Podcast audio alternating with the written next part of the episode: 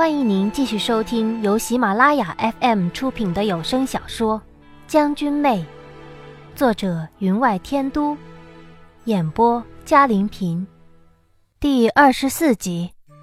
来到屋外，见到明晃晃的阳光照在荷叶上，使那荷叶上的水珠滚如珍珠，我这才略松了一口气，知道今日的目的算是达到了。宁王多疑，我或许让他产生了疑心，而消除其疑心的方法，莫不过似是而非，似真似假。为改我旧日习性，小七花了不少心思，终让我没有往日一丝一毫踪影。除了喜食甜食的品性，我却怎么也不肯改。性别都转变了。一两样品性不同而已，怎么可能穿帮？小七慢吞吞的道：“如果他原本就有些怀疑呢？如果他像你一样喜欢看神怪野史，相信借尸还魂呢？”我反驳道：“狡兔三窟，莫不过真真假假而已，全都为假，反而让人更起疑。有一两样真的，只会让人以为我竭力模仿。”反而更坚定其认为我是假的之决心，正如战场上的虚虚实实、借势用力为同一道理。小七切了一声，不过为吃那甜的腻死人的东西找个借口。别说我没警告你，你的牙口大不如从前，小心蛀牙。他没有再劝，怕也认为我说的是真的。如有往日习惯。又不想被人认出身份，怕是要尽力避免显露原来的爱好，而我却故意为之，所以夏侯商见我是甜，却反而失望。他终认为我只是太子有心训练出来的人吧。他没有竭力遮挡他的喜好，太子终会隐约得知，于是派人反复试探，让人模仿那人的一切行为喜好。以扰乱夏侯商的心房，所以他才一次次的中招，一次次的失望。以前我喜欢冰糖莲子，全军上下众所周知。其实不为别的，这冰糖莲子有多种用途，吃着吃着吃不完了，可凝住成气，当暗器发射。记得那一年，宁王夏侯商初被派遣做监军之时。天皇贵胄，更添浑身冷气，让人不敢接近。他每天端着个架子，在营里寻来寻去，还专爱挑刺儿，说这里军威不振，那里军备不强，扎营修寨太过草率，栅栏的木柱太细了，如力气大的一抬脚便踩倒了，等等，自是惹得官兵上下人人一肚子的气。他的刺儿十之八九是冲着我来的，所以我虽笑笑不予理会，自然也是一肚子的气。可龙潜入营，到底引起了八方注意，趁他根基未稳，就有人甘冒其险了。记得那一日，他恐也醒悟了，知道自己刺儿挑多了，有被边缘化的危险。于是自己掏银子买了酒肉，请校尉以上的将领来营聚餐，自然没有人敢不去。他出身皇室，凡事讲究，不过一个小小的宴饮，也全照了皇室宴席做派，让随身携带的御厨大展十八般手艺，萝卜雕凤，拼盘百花，银制酒杯，青瓷碟子，菜肴虽美。百香也漂亮，却让我等粗人在腹中暗骂：什么鸟食，吃两口就没了。更有那不忿的，把酒杯捏扁了，藏在怀里，好等宴席结束了，外出换两只烧鸡填填空腹。如果你偏要说这人是我，那我也是不承认的。还好有歌舞姬上场，乐声一起，香风送爽。弥补了这遗憾，将士久居边关，未见女人已久。这一手总算把众将士的注意力从勾起馋虫却又没喂饱的愤怒之中引了过去。到了最后，上了甜点，就有将领将那小巧精致的汤匙丢出碗，直接倒入嘴里，吧嗒了半天，才感叹一声：“好甜啊！”正在此时，刺客上场，那舞姬身形一转，手里刀光闪闪，便向主位之上的宁王扑了过去。那个时候还没有人见过宁王的身手，一剑突变，席下之人自是人人拔刀。可不止如此，数十名黑衣蒙面的人忽然从屋顶、窗外扑进来，身如闪电，手持利刃，喊杀着冲向宁王。所以这个人有一个特点，那是从未消失的，那就是他走到哪里，便把灾祸带到哪里。彼时。我正把那汤匙从汤碗里捞了出来，扔了，把一碗甜点倒入嘴里，还未曾尝出滋味，就见情况危急。于是我凝神注气，满口的冰糖莲子夹着我的口水，带着雷霆万钧之力，喷向了正拿刀往宁王身上戳的武姬。武姬手上的刀被冰雹一样砸向他的帘子打掉了，身上也被击中了几个穴道。顿时动弹不得。不过我一望宁王，悚然一惊，忙上前拿袖子给他擦了擦眉毛上挂的糖水。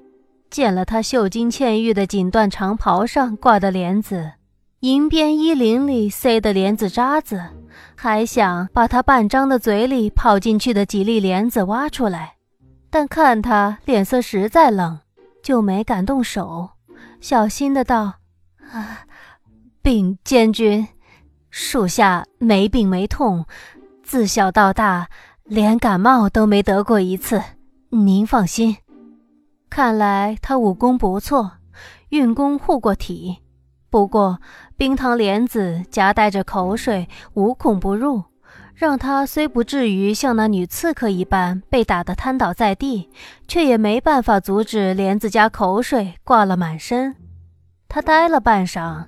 才呸的一声，把嘴里的莲子吐了，用手指着我，半晌结结巴巴道：“你，你，你。”我忙握了他的手，忠心而诚恳的道：“监军大人，属下明白，刺客越来越多了，有我在，不必担心。”右手随手轻弹。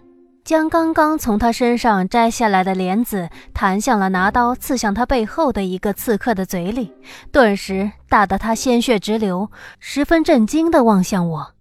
我这厢为宁王鞍前马后，那厢众将士已将刺客清理干净了。见我露了这么一手，齐叫了一声好。我笑盈盈地拱了拱手，承让，承让。这一声好。把宁王从怔忡中惊醒，拿去桌上的茶杯开始漱口。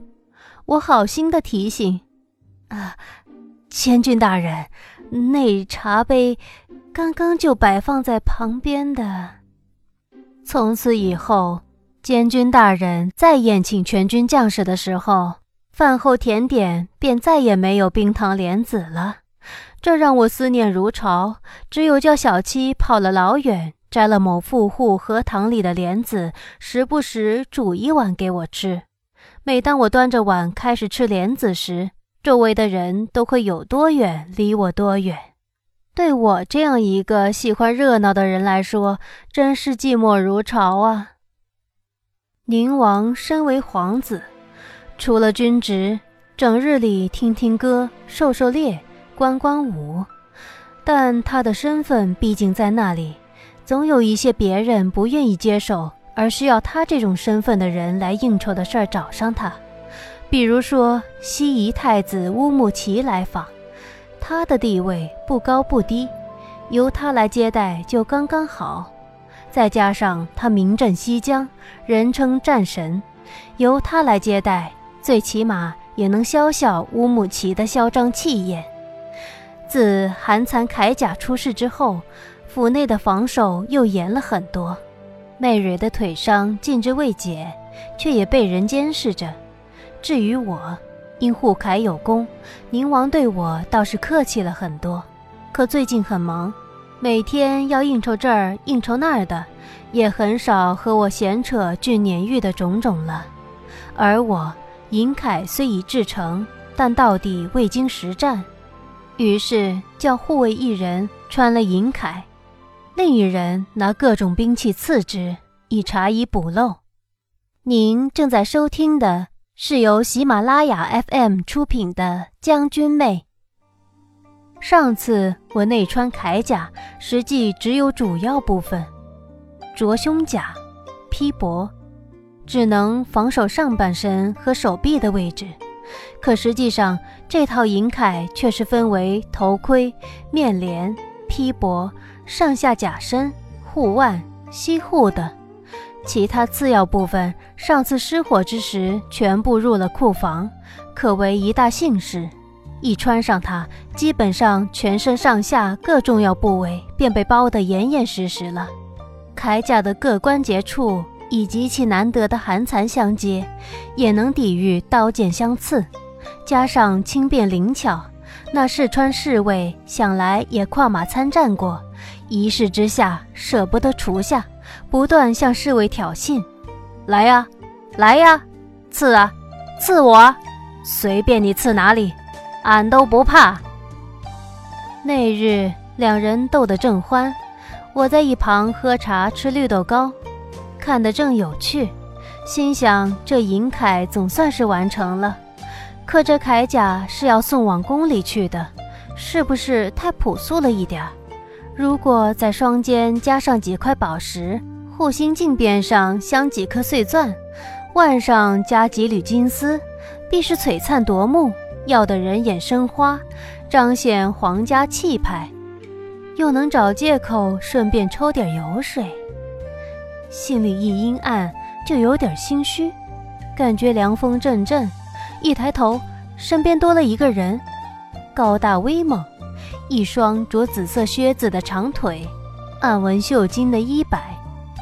我忙丢了手里的绿豆糕，向他款款行礼：“王爷，您来了。”他嗯了一声，望着场上相斗的两人，他一沉默不语，我便感觉有股冷气从他身上散发出来，让周围的人感觉冷风嗖嗖，不想和他站在一块儿。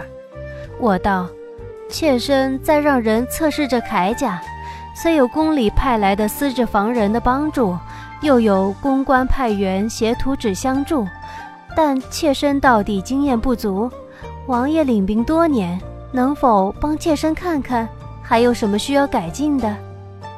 他一摆手，虚扶我起身，微风拂起他腰间的环佩玉珏，清脆作响。系玉冠的浅碧丝带在额下轻拂，越发衬得面容犹如冠玉。大拇指上的白玉扳指被阳光反射出隐隐光芒。他背着手朝场内那相互激斗的两人望了半晌，一言不发。又过了半晌，他才道：“让本王试试。”此话一出，场内一惊，那两位相斗的侍卫声音中便有了喜意，放下手里刀剑，拱手行礼：“王爷，属下多叫些人来，看来是想趁此良机准备群殴了。”雄性都喜欢斗来斗去，以彰显其威武雄壮，一点技术含量都没有。我不感兴趣，便站起了身，道：“王爷，妾身看了半晌，感觉此铠甲虽好，可总有些地方不足，想再回去同织房的人商量商量。王爷若是打完了，就叫人送往织房吧。”宁王皱眉，扶了扶额下浅碧丝带，淡淡的道：“你不看着，如果铠甲出了什么问题怎么办？”我只得应了一声，留了下来。那两名侍卫不知道是不是平日里受了宁王的虐待，今日趁机报复，居然一下子叫了三十多个人来，排成阵列，手持长矛，身穿铁甲。就等着宁王的到来。此铠甲做的轻薄，但却按正常体型的男子身形来制，所以我上次穿着，因为人瘦，是把那铠甲在腰里缠了两圈，用束绳系紧才能穿上的。也因为我瘦，所以穿在衣里只是略显丰满而已。对着镜子照的时候，那形状简直就像捆得严严实实的柴火，没有丝毫美感。当他换好衣衫走出来的时候，我觉得有些累，便坐在椅子上闭眼小寐。听到轻铠相击之声从廊间响起，我睁开眼，只见雕廊画栋的长廊尽头，缓缓步出一个人影，身上仿佛披了一层皎洁的月光，在炎炎烈日之下，却带着轻轻冷意。等看清楚了。才发现他手里没有持刀，头上并未戴盔，银色铠甲内衬月白战袍，眼内光滑内敛，镂空的花雕纹路被阳光衬照在他的脸上，如玉中流动的暗华。我自不会向身边站着的两名侍婢不分尊卑，眼睛都看直了，脸上更是红云隐隐。可也不自觉地摸了桌上柔软滑腻的绿豆糕，塞入口中。他的样子让我不由自主地想吃点东西。场上的兵士早已排好列队，森森的戈矛在阳光照射之下反射出冷冷的光。有侍卫拿来了宁王的龙渊佩剑，他却一挥手拒绝了，皱眉道：“这么几个人。”那侍卫首领忙道：“王爷，正值交班之时，有些便来不及赶过来了。要不属下再从临近府衙调点兵来。”看来场上的战斗力实在引不起他什么兴趣，一撩前摆，便坐在了椅子上，道：“那你去吧。”一问一答，自幼引得众人在心底赞叹。身边的侍婢更是明眸半垂，想望而又不敢望。我的新侍婢婴儿更是半垂着头，用眼角余光打量，脸上红云隐隐。婴儿年纪不大，却是府中老人，自小便跟着宁王。自媚蕊出世之后，杜龙便将他派给了我。我自是知道其中意思，这个侍婢。可是我不能拒绝的人，只不过他因来府的时间较长，我旁敲侧击之下，倒是知道了府内不少鲜为人知的东西。年纪小的媚月却是不解风情，淡定如常，顺手又递了块绿豆糕在我的手上。主子，奴婢给您倒杯茶。侍卫首领忙抹了抹额上冷汗，向府外跑去。他的效率实在是高，不一会儿便听到由远而近的铠甲相击之声，兵士们整齐划一的奔跑声将黄木地板震得微微颤动，木槿花颤颤地飘下了几个花瓣。侍婢们显然没见过如此场面，脸上有了惊慌，恐以为王府被人以重兵包围了。听众朋友。本集的将军妹就播讲到这里，感谢您的收听，更多精彩有声书尽在喜马拉雅。半生意气，半世狼藉，